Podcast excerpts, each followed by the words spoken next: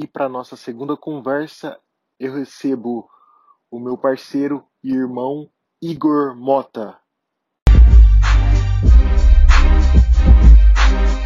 Conheça o capacete do Brasil, meu, meu querido. Isso sim é um caco. Que trombar. E é o Gerson de novo, né? Gerson, novo. Santos. Gerson gosta de jogar And bola, né? Gerson Santos put his hand right on the ball. That's a heck of a tackle and a big play by Santos. Fala galera, beleza? Gerson Santos na área. É, hoje é a segunda edição dos Top Linebackers do FABR e eu tenho a honra de receber meu primo irmão Igor Mota. Então a gente vai esperar ele chegar para a gente começar essa conversa aí. Meu, primeiramente, satisfação e muito obrigado por disponibilizar o seu tempo aí para falar comigo e falar conosco. E Tranquilo. você é uma lenda do futebol americano, tá desde os primórdios aí, a época que os caras jogavam contra os dinossauros aí. Era homem da caverna contra, contra a gente. É, mano, era bem isso. Cara sem pad e tal. Mas, cara, assim, pra quem não te conhece, eu não sei se existe alguém no futebol americano que não te conhece. Mas se existir, quem é Igor Mota? O que que... Me fala um pouquinho sobre você aí na sua carreira no futebol americano, por gentileza. Cara, primeiro eu que agradeço, como eu falei pra você, pô, é uma honra ser lembrado e poder falar com você agora que tá fazendo essa função de coach.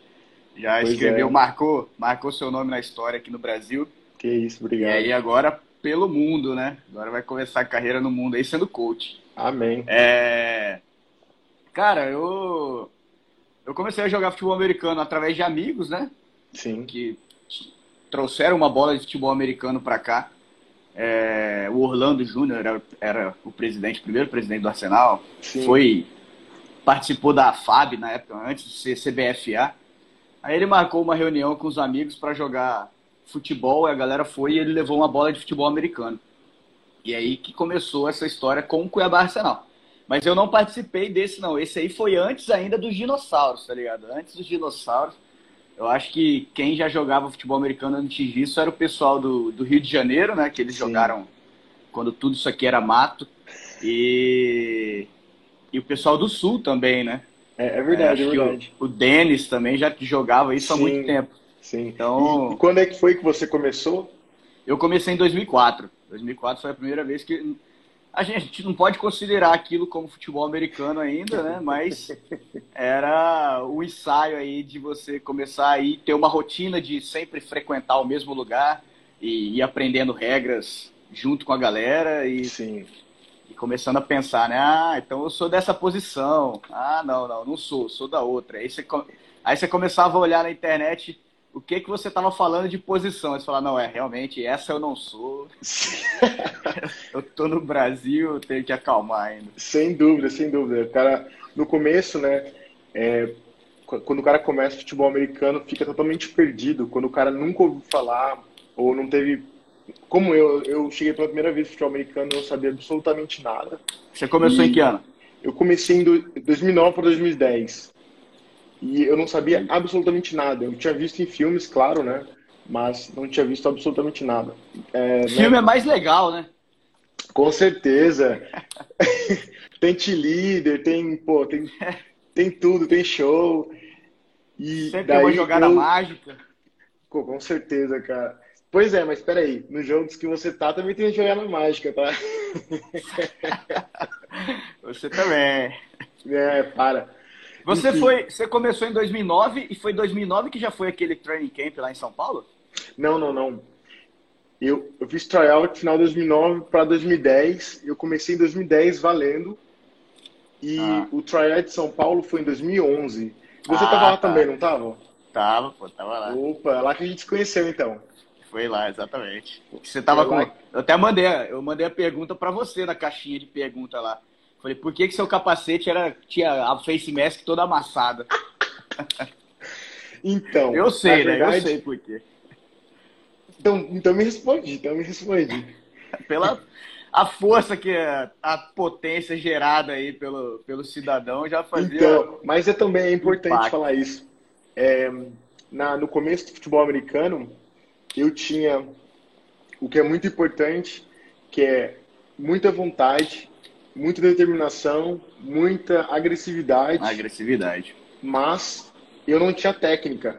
Então, é, para quem está começando o futebol americano, tem que se atentar a esses detalhes. Que no começo mesmo, eu, claro, eu queria, eu comecei a amar o esporte, eu queria me destacar também, eu queria estar tá dentro né, daquela família.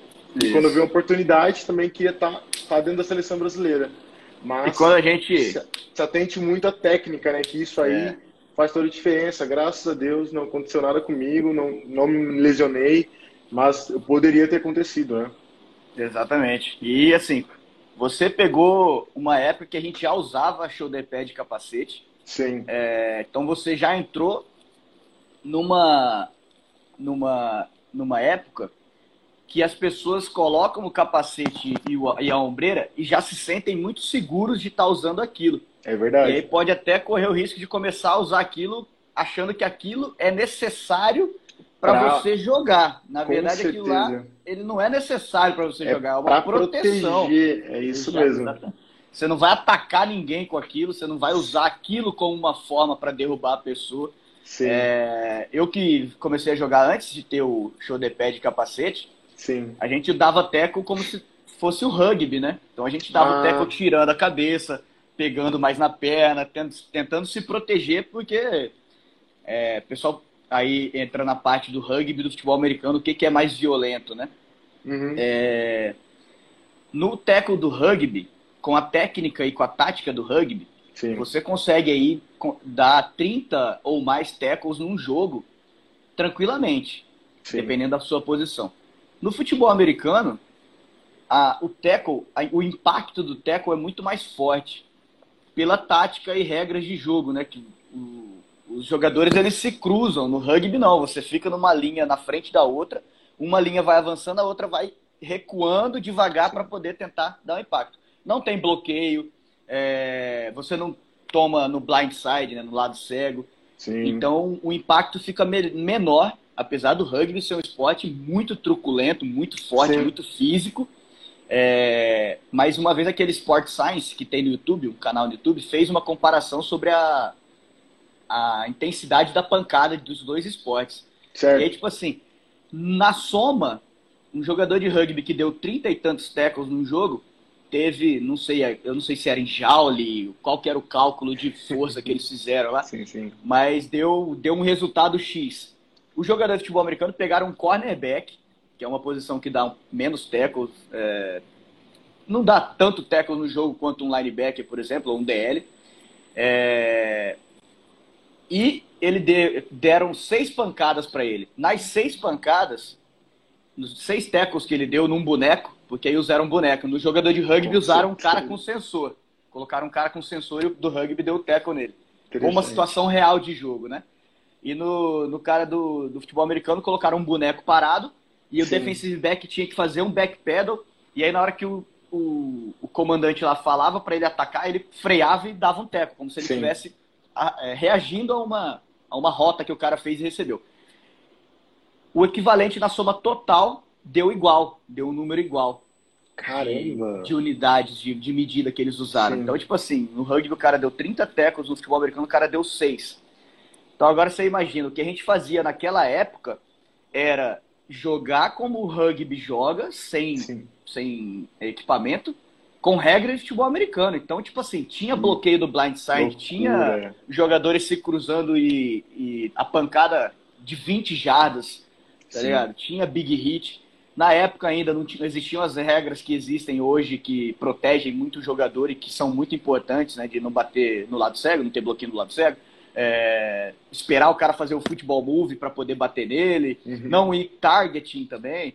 Então, tipo assim, eu acho que isso foi muito bom para eu poder me educar depois que eu coloquei o capacete.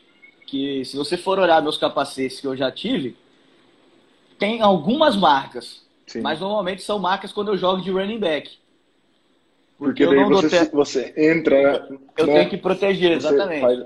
Sim.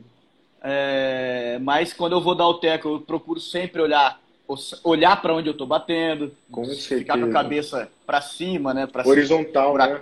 Exatamente. Se tiver algum impacto, meu cabe... minha cabeça vai para trás, não vai comprimir sim, minhas vértebras. Sim. Então a gente fala muito isso também. Eu gosto de falar isso para os atletas que estão começando, né? É, e o Ludinei, acho que você vai lembrar, é o do lembro, lembro. do Arsenal. Ele é um. Ele é pequenininho, né? Menor Sim. que eu, consegue ser menor que eu. É, mas assim, é, uma, é, é um míssil, cara. Ele bate muito forte. Ele usa o neck pad, né? Sim, Você sim, usava sim. também. É. é. E ele, algumas horas, ele vai como um torpedo mesmo. Mas ele começou sem, sem, sem capacete, mas mas continua aderindo a, a usar o capacete como um míssil, né? Sim, pois é. é. Importante, você falou uma parada importante que é, é o cara usar a técnica, o cara entender que não é um, artefato para você usar no adversário, né? E eu também tô né, nesse meio tempo agora que eu tô conseguindo parar para ler mais e tal, eu tô vendo Agora, realmente, eles estão, ader, estão aderindo o tackle, né? Não atravessando o corpo do oponente, mas uhum. com a cabeça atrás, né? Então, eles trabalham com, com o pé mais próximo, o ombro, ombro e pé mais próximos, né? e eu sempre, eles... eu sempre ensinei o outro, cara. Porque o sim. o Clayton me ensinou, passou aqui no Arsenal, a nossa escola é do Clayton, né? Sim, então é cabeça para onde o cara tá indo e aí você carrega o cara. Sim, e olha, agora... é, é que assim, vou te falar a verdade. Esse tackle tradicional é o tackle que se o cara se se o cara não tiver tanta técnica, ele, ele ainda tem vantagem, porque o tronco dele está à frente do, do tronco do adversário, né? Então, assim, se ele não tiver tanta técnica, ele ainda consegue efetuar o teco. Todavia, acontece de ter um, problema de pancada de bater capacete capacete ou de ter ou de acertar o capacete mesmo sem intenção, porque você está atravessando ali. Com essa nota, nova metodologia, cara, o cara realmente é, ele tem a maior chance de perder o tackle, porque se ele não entrar com uma técnica melhor, ele vai dar uma braçada no cara e o cara vai conseguir levar, né? Mas com um trabalho de técnica, ele vai estar tá muito mais seguro e ele vai conseguir, de forma, uh, assim, praticamente segura, efetuar o tackle e seguir o jogo, né? Então, eu, eu, como você falou, eu também sou da escola do Clayton, eu ensino sim a atravessar, mas eu explico todas as desvantagens e eu explico que se fizer da maneira errada, tem perigo de acontecer lesão e que o segundo método, né, que é o método que agora que eles estão, sim, bem forte implantando para diminuir lesão, é esse, né, de o pé e ombro mais próximo do adversário, de forma que tua cabeça vai entrar na, na parte, meio que aqui na, nas costas dele, né? Perfeito. E daí você vai conseguir girar. É, claro, tem várias técnicas, mas em geral é, eu explico e deixo muito, eu enfatizo muito isso aí. E acho que a base de Legal. tudo é técnica, né? Se o cara usar Sim. o técnico só querendo trombar a pessoa, ele tá colocando a vida dele e a vida da pessoa em risco, né? Com certeza. E assim, é, o, o Seahawks foi o primeiro time a, a expandir, é. né? A divulgar esse tackle alligator Sim. aí. É, e, é. e tem outras coisas, né? Outros, outras observações. Se a gente fica ensinando muito o cara a dar o tackle com a cabeça na frente do corpo, uhum. o cara ele ele pode começar a entender que ele precisa se direcionar com a cabeça para frente. E aí, das duas, uma, né? Ou ele vai colocar o ombro muito na frente dos pés e se o cara fizer um, um cut, um corte para algum é lado, já não vai mais ter teco, vai perder o teco. Ou ele vai começar a ir tanto mergulhando que quem vai tomar o dano vai ser só ele. Que eu, é. pô, pega um running back que é forte, que corre reto vai ver você colocando seu corpo um pouquinho para frente e vai falar, então toma, ele vai dar com o ombro na sua cabeça, que vai se ferrar vai ser você. É, e aí é uma vantagem de linebacker pesado e rápido, né? Sim. É, vocês quando colocam o corpo, a cabeça e o corpo na frente já do corpo inteiro do running back, velho, é uma parede ali que você joga o cara para trás. É, isso é uma das coisas que eu tive que me adaptar também. Porque se eu não gerasse muita velocidade para dar um impacto no running back ou num, num receiver, alguém, alguém mais pesado que eu que esteja numa velocidade grande, quem ia se dar mal, é, por questão de massa corporal e velocidade, ia ser eu. Então eu tenho que sempre chegar muito mais rápido para poder dar um impacto grande. Mas aí entra também, já que eu sei, se você tiver com a bola, por exemplo, você tiver com a bola vindo correndo, eu não vou projetar o meu corpo de frente com você. Eu vou fazer exatamente o alligator. Eu vou tentar entrar o mais inteiro possível com você no meu ombro da frente, para eu poder ter a vantagem de conseguir te tirar do chão, ou então te girar, né? Perfeito. E ficar seguro, o importante é ficar seguro. Sem dúvida. É, você está falando de quantidade de movimento, né? Que é massa e velocidade. Então, quando você compara ali é, né, a massa da pessoa e a velocidade, daí você tem que ver né, como se adequar à vantagem você vai fazer, né? né? É, sem dúvida, sem dúvida. Mas, não, muito bem observado, cara. Assim, a gente já começou a entrar assim, no, no assunto e eu nem consegui é, te perguntar. Me fala um pouquinho da tua experiência, assim, você, né, começou jogando no Cuiabá Arsenal e daí me fala assim rapidão é, a sua chegada na seleção, daí o que você já fez internacionalmente e etc. Pode ficar à vontade. Legal. Não, vou, vou falar rapidinho que o papo Eu sei que você mesmo, tem um currículo gigante. Não, não, é, não por isso, é porque a gente tá, tá legal essa troca de ideia.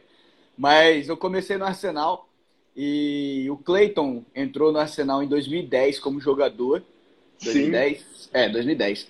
E antes disso a gente tinha tido o Denis aqui com a gente também. Então, tipo, peguei pessoas, graças a Deus eu peguei muitos treinadores e atletas assim que somaram muito comigo. Que legal. É, para minha para minha carreira. E o, em 2010, o Clayton trouxe o Travis, trouxe o Matt, que era um grande OL e DL, e o Tom, que também já jogou aqui algumas vezes. É... Quem mais? Travis, Tom. Ah, tá. E trouxe o KJ também, através do match, trouxe o KJ, porque o KJ é uma referência também. Com certeza. É... Então, aí, o que, que aconteceu? Em 2012, surgiu a oportunidade de eu jogar. Eles falaram, cara, você, você, tem, você tem condições de jogar fora. É, eu falei, pô, vocês que estão falando. Se vocês estão falando, eu acredito, né? É. O único jogo fora que eu tinha feito tinha sido em, no Uruguai, com a primeira seleção lá em 2007, que ainda Sim. também tudo era mato, né? A gente teve que descampar o campo para poder, poder jogar. E 2011, que aí você foi, né? Que foi que a gente foi, mas aí foi aqui no Brasil, né? Foi em Foz do Iguaçu. Sim, Foz do Iguaçu. Isso. Mas foram experiências internacionais. Aí o Arsenal recebeu o Chile também depois, mas eles falaram, ó, para você jogar arena, né? Que é o futebol indoor lá no, Massa, nos Estados Unidos. Cara, cara loucura, velho. Loucura, sério. É um negócio. Já assisti, de... massa, velho. Fala aí. É massa, mas é perigoso, hein, velho? E é, é, o muro é continuação do campo, tá ligado? É loucura, uma, pode ser até um adversário. No ano que eu fui lá, dois atletas do nosso time pararam a temporada por romper ligamento caindo na arquibancada, tá ligado? Do jeito que eles pularam, caíram na arquibancada e, e caíram. Que Mas loucura, em 2012 mano. eu ia. É, na época que começaram a fazer highlight meu, o Matt e o Clayton, né, foram os responsáveis. O time foi vendido. Aí acabou a diretoria. O KJ ficou sem time também, o Matt também ficou sem time, que eu ia junto com eles dois. Sim. Aí é, o KJ acabou ficando aqui, virou cuiabano, né? Virou brasileiro. Pô, é, com certeza. É. E o Matt voltou para outro time em 2013. E aí o Cleiton falou meio que de última hora, falou, cara, você quer ir? Dá. A gente mandou o vídeo já pro, pros diretores do time, pro head coach, ele falou que te aceita. É, só que assim, você vai participar do, do roster completo, né? Do roster completo, não. De todos os jogadores que estão à disposição. Se você entrar no roster, aí você vai ganhar hospedagem, alimentação e ganhar por cada jogo, né?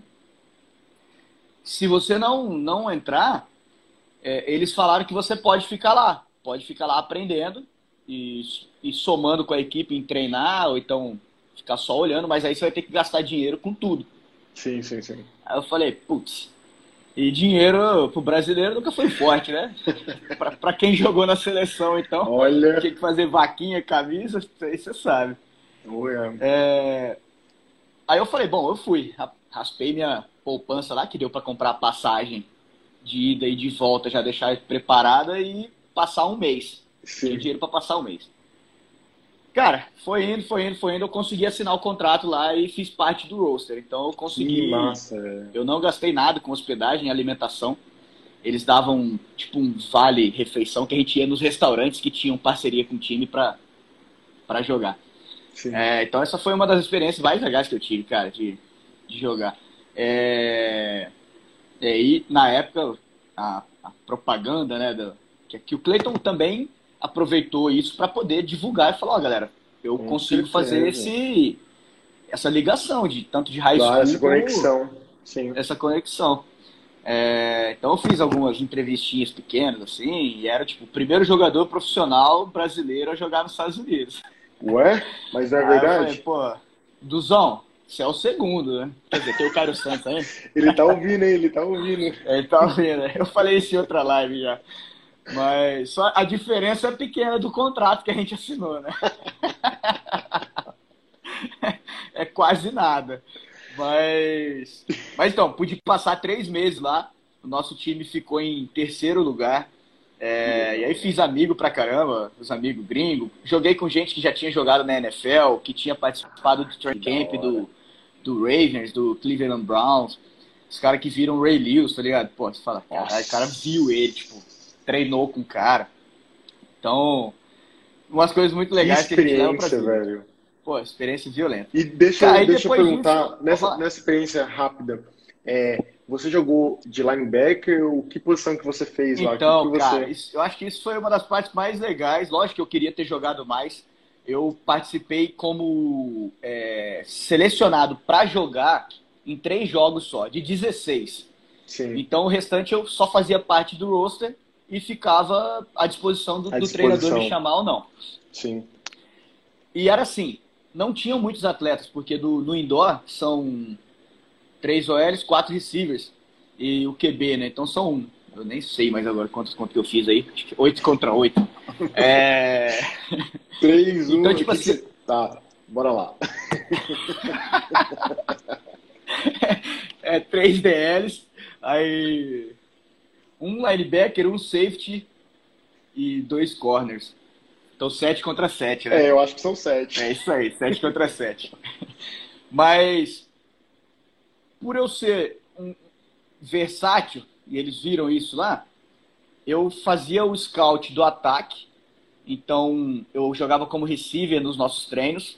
Sim. E aí, eu sabia as rotas, sabia as jogadas e tal. E na defesa, eu jogava como linebacker e como safety. Então, eu fazia essas duas posições. No jogo, eu entrei time especial, né? Aí vamos O que, que você fez time especial aí. Em jogos eu fiz time especial e joguei como linebacker. Mas Você, linebacker você fez long snapper também? eu fazia nos treinos, mas você vai entender, pera aí, eu fazia nos treinos, fiz também, fui kicker também nos treinos e quase entrei para jogar no jogo lá. É, Só que assim, o meu, o, o, linebacker titular, ele era o long snapper do time também. Ah, Ele jogou em Syra- Syracuse. É, putz, eu esqueci o nome em inglês, mas ele jogou numa faculdade de Divisão 1. Ele jogou contra o Andrew Luck, tá ligado?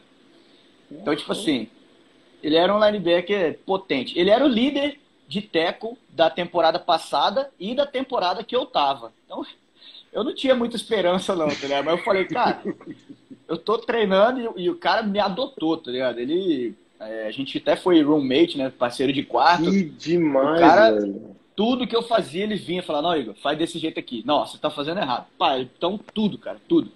Inclusive nos treinos, muitas vezes eles, eles, eles me colocavam. Ele me colocava, na verdade. Era o scout da defesa, o treinador mandava ele ficar.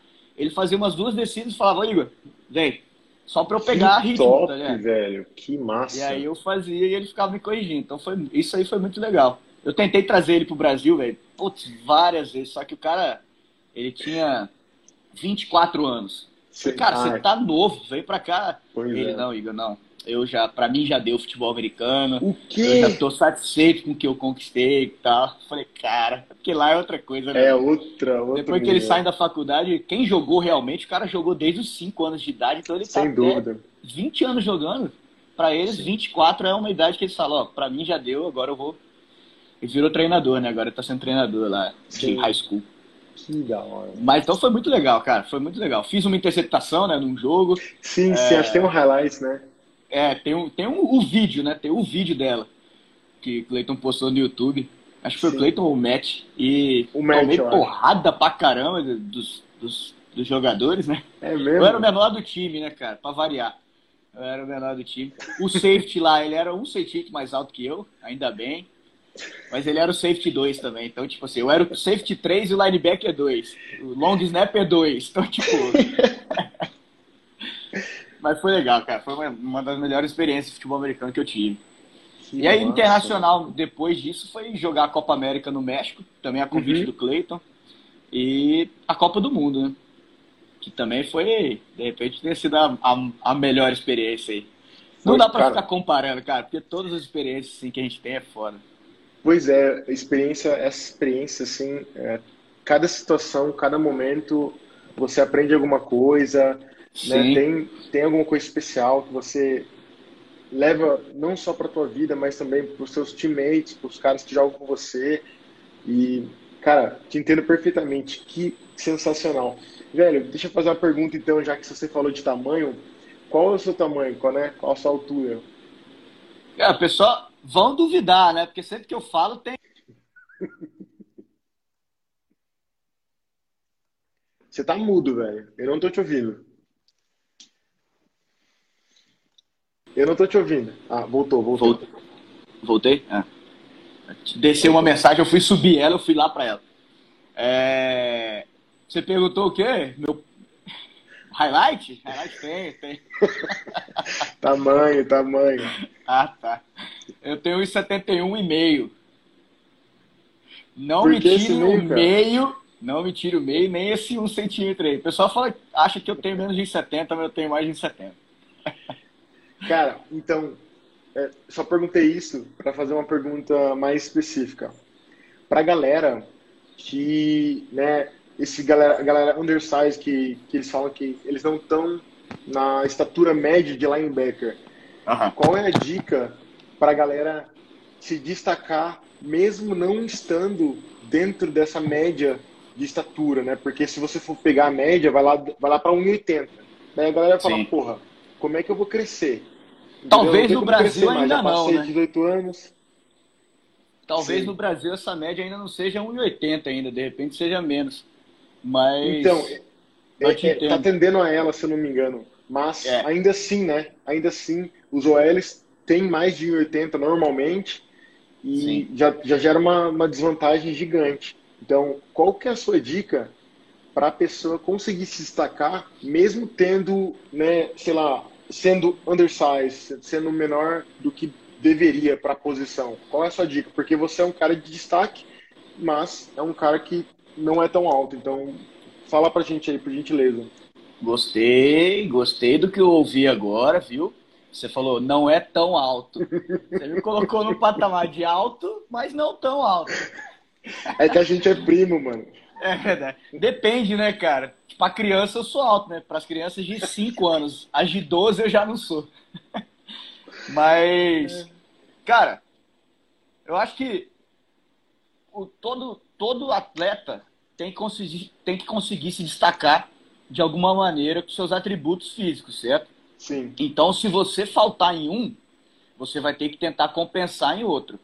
É, e, e não só compensar, né? Você vai ter que superar em outro para poder é, acabar batalhando ou então tendo diminuir a desvantagem.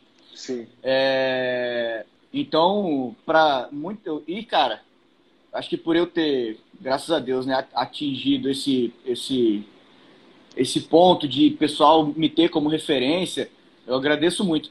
Mas eu recebo muita pergunta, muita, muitos linebackers com estaturas menores é, vêm me perguntar o que fazer, como é que pode fazer. O Arsenal sempre foi um time que tem a defesa muito baixa. Sim, então, sim. Por, até hoje eu e o Ludinei estamos é, lá como linebackers no, no Arsenal. E eu, talvez por conseguir jogar de DB, eu fico sempre como o linebacker que eu joguei na seleção, né? O, o linebacker fica fora do box, um nickelback. Sim, e o Ludinei não. O Ludinei já é um linebacker raizão mesmo. Ele é tipo Raiz. tipo você, tá ligado? Ele é. Você colocar ele para fora do box, ele vai ficar perdido. Ele fala, cara, pra quê? Pra tomar água? O que, que eu vou fazer agora? Mas lá dentro, meu amigo, lá dentro é a casa dele, ele que manda. Sim, então, sem dúvida. Tem alguns highlights legais dele contra o Taylor, por exemplo. Que, tipo assim, o Taylor, né? Ele bate no joelho do Taylor. Mas se perguntar pro Taylor, o Taylor fala, cara, o Ludinei é baixo, mas ele é muito duro. Ele, ele, tipo, eu falo, ele parece aqueles cupins que tem em fazenda, sabe? Você vai na estrada. Se você bater com o carro daquele cupim lá, o carro O carro divide no meio, né, O de carro divide no meio. Então o Ludinei é tipo isso aí. Então, para linebacker baixo, cara, você tem que compensar na sua velocidade, com certeza, sua velocidade tem que ser muito alta. Como eu falei quando a gente estava falando sobre tackle. Se eu não tiver uma velocidade boa para gerar e com isso gerar uma potência, o meu tackle vai ser fraco. Isso Sim. aí para qualquer para qualquer atleta em campo. Mas se eu sou baixo, provavelmente eu tenho menos peso do que os caras mais altos. É... Então eu tenho que fazer com que eu a minha massa tenha um impacto maior neles. Sem dúvida. Então enfrentar o OL que é mais alto eu tenho que ser rápido para eu poder primeiro dar, se eu tiver, né, o, a, a, necessidade de entrar em contato com o OL, muitas vezes tem, principalmente jogando ali no meio, Sim. eu tenho que chegar primeiro que ele. Isso já é uma vantagem para mim. Se eu começo a, a tracionar primeiro que um OL, por mais forte que ele seja, a minha vantagem já foi. No jogo eu não preciso ficar cinco minutos empurrando um cara. Eu preciso de um segundo para deslocar ele, ou então fazer ele parar e nisso acontecer a jogada. É, então, essa é uma vantagem que linebacker menores pode conseguir ter contra OLs ou então outros é, jogadores maiores. Você se antecipar e atacar o cara, né, saber o que vai acontecer e atacar ele. É... E leitura, né, cara? Quanto Sim. maior a leitura, independente do seu tamanho, você vai estar no lugar certo e na hora certa. E fazendo o que é certo. Não estou falando de fazer jogada. Tô falando de fazer o que é certo, né? Quando a gente fala de estar tá na hora, no lugar certo, na hora certa, muita gente já vai pensar, putz, eu vou dar teco pra caramba se eu tiver no lugar certo, na hora certa. Não. Não é assim, o jogo não funciona assim. Às vezes você pode ser o. É, de repente o MVP da partida, só que você não foi o cara que deu mais tackles do time, você não foi o cara que fez mais interceptação, você foi o cara que fez o jogo certo. Você foi Perfeito. o cara que pessoal, os analistas olharam e falaram, cara, esse cara ele impediu um TD que fazendo um bloqueio lá do outro lado do campo, ele impediu uma jogada que ia ser, ia mudar o jogo, tá ligado? Perfeito. Cara, bem, ótimo colocado aqui, assim, é, é, esse ponto que você falou rapidinho, só para não te cortar muito. É, a galera pensa que realmente só quem tá, quem finalizou o lance é o cara que fez a jogada, que tipo, que fez os highlights e né, é o cara que tem um, vamos dizer assim, um mérito da jogada. Mas o jogo é 11 contra 11.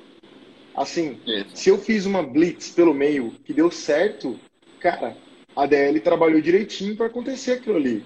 Entendeu? Exatamente. Então, tem, tem, todo, tem todo realmente um, um conjunto. Alguém fez o trabalho sujo, né? Com certeza, cara. Assim, não, então, assim, aquela DL tá fazendo um trabalho excepcional. E não é porque ela não deu tackle, não é porque ela não chegou no QB que ela não está fazendo o trabalho correto e que ela não está não tá ajudando o time. Então, assim, você falou uma coisa extremamente importante. E isso de é, compensar, né, de é, realmente se destacar em atributos físicos, é também uma parada, assim, que a pessoa tem que entender. Porque, claro, ela não vai conseguir crescer mais, é, vamos dizer, na estatura, mas se ela ser absurdamente forte, absurdamente rápida, ela não precisa ser tudo. Mas se ela tiver um pacote bom e ela tem uma, uma vantagem, assim, algo realmente fora da casinha, fora da média, né? Como você é extremamente rápido e técnico, cara, com certeza ela vai se destacar. Ela tem que perceber que o cara que quer realmente se destacar, não é o cara que é perfeito, é o cara que busca excelência e continua trabalhando para melhorar as próprias skills, né? E para e saber usá-las também. Exatamente. Sem dúvida, sem dúvida. Tem que, é, sem dúvida, não adianta o cara ser o, enfim, o, o fisiculturista da academia lá não usar é, força. Né? O cara ser o protótipo de linebacker, vamos dizer assim, porque a gente está falando de linebacker agora, só que o cara senta lá na posição e não consegue enxergar nada. Porque uma é. coisa é você querer, outra coisa é você conseguir fazer, né? Sem é. dúvida, cara. Mandou ótimo. Você, você tem mais aí. algumas dicas? Desculpa, eu te cortei. E você falou também uma coisa importantíssima aí. Pô, não tem como você crescer mais. Realmente. Isso aí é uma capacidade, é uma característica que você não, não tem como treinar. É, mas ficar forte. Pô, bicho, academia, academia Sem é essencial. E aí, é... eu tenho e certeza aí, que eu pego mais peso. Ou Qual é a sua rotina? Ah, Qual que é a tá. sua rotina? Fala. Cara, fim de semana, é, numa, sem pandemia, né? Quando a gente tá sem pandemia. Bora. É, treinar futebol americano. E terça e quinta, treinar futebol americano também. Que é são os treinos que o Arsenal costuma ter de hábito. É, e academia de segunda a sexta, tá ligado? Foi Sim. isso que eu fiz sempre, cara. Foi isso que eu fiz sempre. É, eu não tô falando que é o certo, não tô falando que é o que tem que fazer, não tô vendendo meu peixe aqui ainda, é, ainda não mexo com isso, né? Mas. Mas você não é professor de, de alguma eu coisa, sou, de crossfit? Sim, eu sou, de... eu sou, professor de educação física, né? Do, do personal. E também sou treinador de crossfit. Pô, legal. É, mas assim, eu não. Por exemplo, o Rafael Pedron, excelente, Sim. grande amigo Sim. meu. Ele já está sendo aí uma das referências em treinamento físico, de, voltado para futebol americano, né? Sim. Então ele, ele pontuou essa área. É, eu, como ainda estou sendo atleta, eu ainda não estou afunilando a minha, a minha, o meu leque de opções. Sim. Mas é, eu sei que existem vários tipos de padrões de treinamento. É, então, o que eu fiz para mim não é o que. Se alguém estiver ouvindo falando, então tá, então eu vou imitar o que, que ele faz. Não, não é isso. É, você tem que ver qual que é seu objetivo, onde você está dentro do seu objetivo, para você poder começar a seguir o caminho. Mas é isso, cara. Minha rotina de treino sempre foi essa: foi treinar de segunda a sexta, é, academia, fora de temporada tentar ser o maior mutante que tem para carregar peso, de acordo com a periodização, é claro. Sim. Quando vai chegando a temporada, você vai mudando o tipo de treino e vai se adequando para saber. O problema do Brasil é que a gente joga o ano inteiro, né? Então, pois é, cara. Isso é uma coisa ruim para preparação. Mas se você é um preparação atleta. Preparação e lesão, né? E lesão. Mas, por exemplo, se você é um atleta que já tem o calendário, a gente sabia que a gente ia jogar o ano inteiro. A gente Sim. sabe que a gente joga o ano inteiro. Hoje em dia que muitos times estão começando a colocar, ó, primeiro semestre que é estadual, a gente vai colocar só os novatos que já tenham condições de jogar. É... E aí numa final, de repente, se, se for bom para o time ganhar um campeonato estadual, marketing, patrocínio, essas coisas, a gente coloca alguns atletas veteranos aí para poder fazer frente na, na final. Sim. Mas quando você sabe que você tem o ano inteiro de competição, é igual um atleta olímpico que tem várias competições ao longo do ano para buscar a pontuação de ranking. Sim. Então, às vezes, ele faz. É... Num mês tem uma competição, numa outra. De repente, a, a federação liga para ele falando que ó, daqui outro mês você vai ter outra competição que vale tantos pontos. E de repente você vai ter que começar a brincar com isso aí para você poder alcançar. Eu estou falando isso por quê? Porque vai ter competição que você vai passar por ela sem fazer uma preparação física para ela, Sim. entendeu? Então, por exemplo, se eu, tô no, se eu vou jogar um campeonato estadual hoje em dia, que a, a, a visão do Arsenal é vamos deixar os novatos jogarem, se precisar você vai jogar, eu não vou colocar minha periodização para fazer é, menos carga, ou então um treino voltado mais para evitar lesão. Por Sim. conta disso, eu vou continuar minha periodização. O que eu vou tomar cuidado é no jogo. Você se, se, então, se adequa, né? Jogo, Seu treino é adequado com esse calendário é. você sabe que com o calendário. É, a princípio você não iria jogar, né? Exatamente, exatamente. Mas se for preciso, até porque eu falo pra, pra galera, né, você tem que estar tá pronto o tempo todo. Sem dúvida, é... sem dúvida. Cara, mas assim, mentalmente... importante. É, opa, fala, fala, continua, continua. Não, pode falar. Eu falar só mentalmente e fisicamente, é claro, você vai ter que ajustar algumas coisas. É, quando você tem um combine, a galera que vai ter o combine agora do KJ né, em, em novembro. Sim. Tinha muita gente, ainda mais pela pandemia, muita gente não estava fazendo nada. Tava parado. E aí, de repente, vem uma coisa dessa. Cara, é importante e em um mês dá tempo? Cara, em um mês dá tempo de você. Depende de como você tava, né? Se você tiver sedentário 100%, ganhou 10 quilos na, na pandemia. Cara, um mês é, é bem complicado. É, agora, para ter números é ótimo. Vamos lá, vamos ter números, vamos, vamos aparecer, que é importante também você começar a aparecer no cenário nacional. Mas se eu não estou me programando para um combine e de repente ele aparece, o que, que eu vou fazer? Não Sem vou? Dúvida. Impossível, né? Pô, tá Sim. doido? De repente tem uma oportunidade que pode mudar minha vida. Eu não vou. Não eu vou tentar em uma semana, eu vou tentar me apresentar da melhor forma que, que eu puder, Sim. mas vai ser principalmente mental. Sem dúvida, cara, que massa. Assim, a galera que, né, que tá nos acompanhando, e eles sempre te perguntam, tipo, cara, como que você chegou ali, o que que você fez? E eu já comecei a perceber que existe um padrão. o padrão é, o cara tem uma rotina, uma rotina de atleta, que ele ele tá ali independente do que aconteça. Como você falou, de segunda a sexta você tem o seu treino de academia, você está em todos os treinos do Arsenal e, é claro, a galera, alguns fazem isso, mas você, você é, o, é o, o seu, né, você é o seu técnico, porque você é preparador físico. Mas, mas eu consulto, tempo... eu consulto, gente. Eu é consulto mesmo muita assim? gente, cara. Sim. É, quando você tem alguém vendo você é muito melhor. É, porque se, se não fosse assim, você ia ver os atletas todos, os profissionais, eles, eles são atletas, eles sabem o que fazer. Eles Sim. iam se treinar e acabou. Sim. Mas todos os atletas precisam de um treinador, tá ligado? Então, Concordo até. plenamente. É, aí eu falo por mim, mas eu acho que muitos, muitos educadores físicos vão, vão, vão concordar. É, quando eu estou na posição de atleta, é complicado eu ficar montando um treino para é, tipo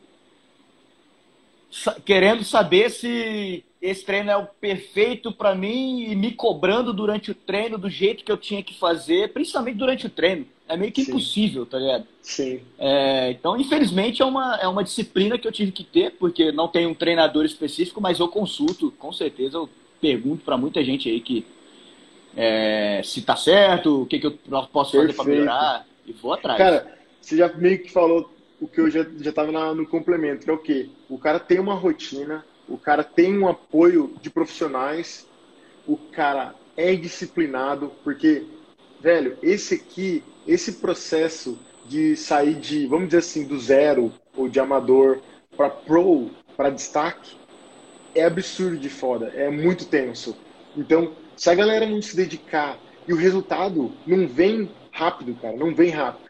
Em algumas exceções, sim, mas o cara tem que estar disciplinado e, como você falou, apareceu uma oportunidade e o cara, se o cara que estava tá, trabalhando nesse processo viu oportunidade, cara, vai de cabeça. E o cara que estava ali, pô, pandemia, ah, vou ficar de boa aqui. Quando, quando falaram de, de campeonato, eu acordo ao cara, mano, acabou de perder a oportunidade, ou talvez ele não chega na melhor forma física dele no combine, porque ele não estava disciplinado, não estava acompanhando o processo, que o processo é difícil, o cara não pode parar, sacou?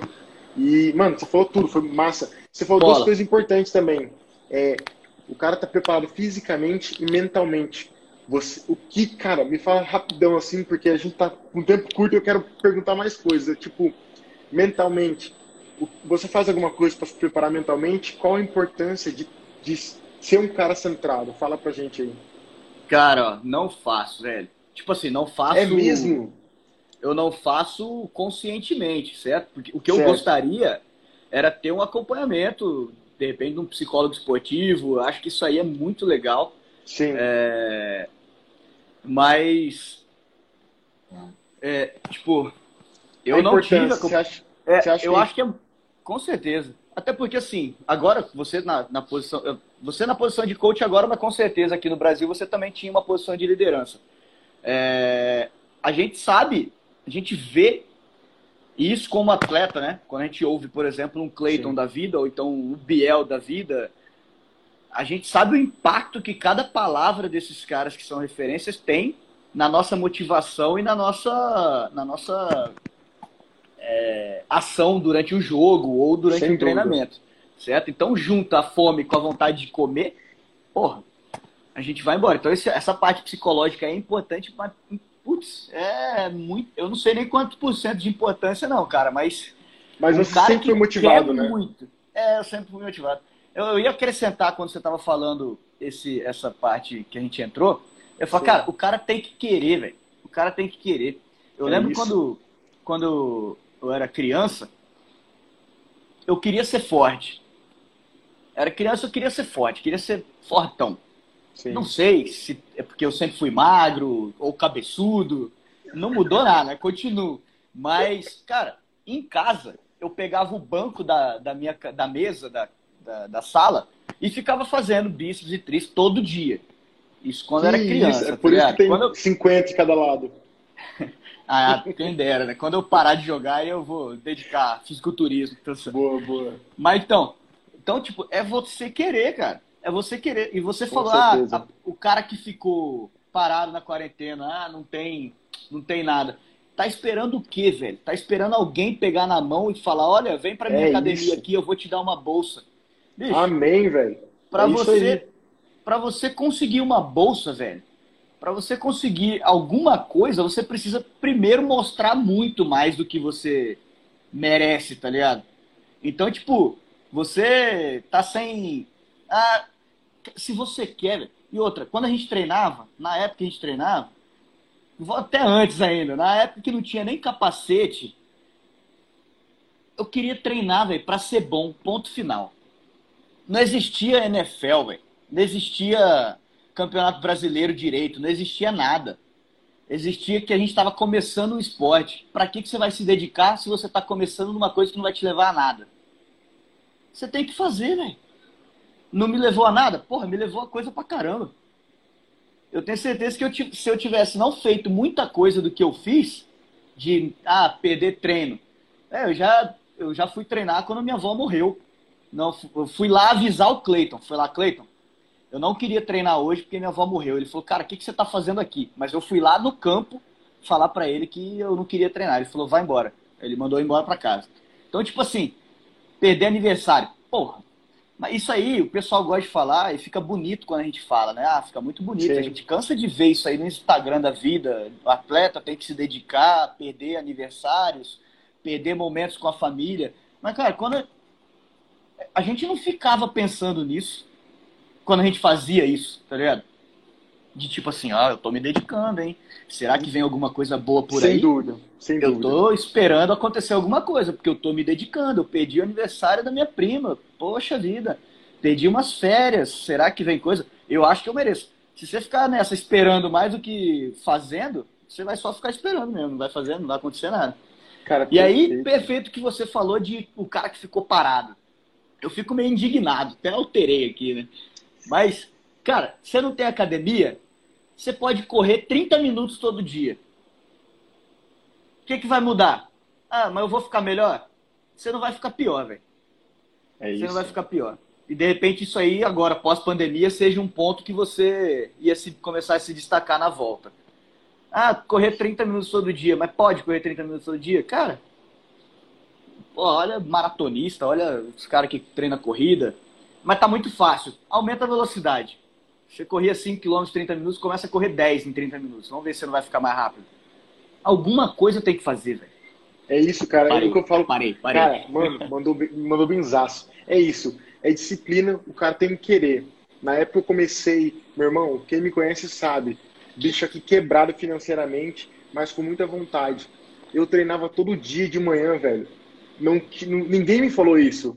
E eu não tinha apoio profissional. Então, de certa forma, eu treinava um pouco errado. Mas o que eu tinha, velho, vontade. Eu queria mais que. Mano, eu queria. Naquele momento, eu queria mais que a maioria. E isso mostrou, tá ligado? É o que você tá falando. Se você quiser mais do que a maioria, você vai se destacar. Porque uma hora vai chegar, cara. Não é a maioria que vai se dedicar e continuar no processo, mesmo não vendo o resultado. Então, cara, muito, muito bem colocado. Eu vou olhar aqui no tempo, a gente tem entre 3 e 4 minutos. Putz. Então, eu vou. Pois é, e a, e a live cai, mano. Se a gente não parar, foi. ela vai parar sozinha. Eu acho que foi aqui. três assuntos, né? Mas não tem problema, cara. Se foi massa, foi a, massa. Gente, a gente acha um outro momento para falar. Deixa eu perguntar aqui rápido. Você tem mais alguma meta no futebol americano e uma dica para os linebackers pra, nessa geração para que eles se destaquem e que sejam realmente atletas? Com você, Cara, irmão. Meta. É... Já tentar, desde 2015 eu ouço papo de nego querendo me aposentar, né? Vai, ah, já vai aposentar, já vai parar, já vai parar. Aí, beleza, né? Teve a Copa do Mundo, ainda teve a Copa América, teve mais um título brasileiro aí, é, teve mais um jogo da seleção. Cara, minha meta. Agora sim eu tô começando a pensar em parar, viu? Ô, Mas louco. eu quero. Eu quero. Eu, eu, quero mais um título brasileiro. Boa, e se tiver mais. Boa. Se tiver mais convocação para a seleção, eu vou. Se me perguntarem, eu estarei à disposição do, dos treinadores, tá ligado? É isso aí. É, porque enquanto a gente está conseguindo dar o seu máximo e o seu máximo é, é um bom padrão, não tem por que a gente é, não, não entregar isso. Com certeza. Mas, mas não quero parar na decadência, não. Então, tipo, boa, ah, mas boa. e aí, né? Se você ficar. Se você continuar indo bem até quantos anos, será que eu vou perceber se eu estou diminuindo meu, meu desempenho ou não? Então eu não vou querer parar na decadência, não. Então eu acho que mais um ano ou dois eu estou encerrando, estou pendurando chuteiro comprando eu quero comprar um sapatênis que não tem cadarço. Aí esse, esse vai ser o que eu vou usar depois. Eu vou falar, ah, esse é o tênis da aposentadoria. Amém, velho. E uma dica para os linebackers antes Cara, que o tempo acabe, tá em cima. Cara, dica pro linebacker, eu acho que a gente não tem o que falar depois disso que a gente até alterou o tom aí, ficou indignado com. É vontade, é querer. Agora, velho, abriu uma porta gigante. Não só. E não vamos pensar só em NFL, não mas de uns, de uns anos para cá, se você é jovem e você se dedica muito, você consegue uma bolsa. Hoje em dia está ficando mais fácil você ter uma bolsa para estudar fora. Quem já é joga, já é mais velho, consegue ir para a Europa, cara. Jogar uma temporada na Europa e depois voltar para o Brasil. Então, tipo, com o time pagando a sua viagem, pagando a sua estadia. Então tem muita oportunidade hoje em dia que tipo, vai depender de você e do quanto você querer. Quanto você, quanto você vai querer isso. É... Faz highlights, entrega pro mundo o highlight, tá ligado? Mas não fica achando que ah, só porque eu faltei um final de semana o churrasco da família eu já mereço. Você, você tem que se sentir merecedor depois que você ganhar alguma coisa mesmo. Tipo assim, perfeito. Velho, eu ralei, perfeito. eu ralei e consegui. Cara, parabéns. Muito obrigado pela sua disponibilidade, pelo tempinho com a gente aqui. Daria pra gente conversar mais umas 5 horas fácil. Porra, mas infelizmente é limitado. Então, assim, Agradeço de coração. Termina essa live só porque o Instagram tá pedindo, beleza? Cara, beleza. grande abraço. Saúde para você e para sua família e a gente se fala. Valeu, Paula. Abração. E Tamo tinha junto. que falar do como que a gente se conheceu, o seu apelido Paula Malo, tinha que falar um monte de coisa. Pô. A gente fala na próxima. Valeu, cara. É. Valeu. Abração aí. Tamo junto. Tamo junto. Tchau, tchau.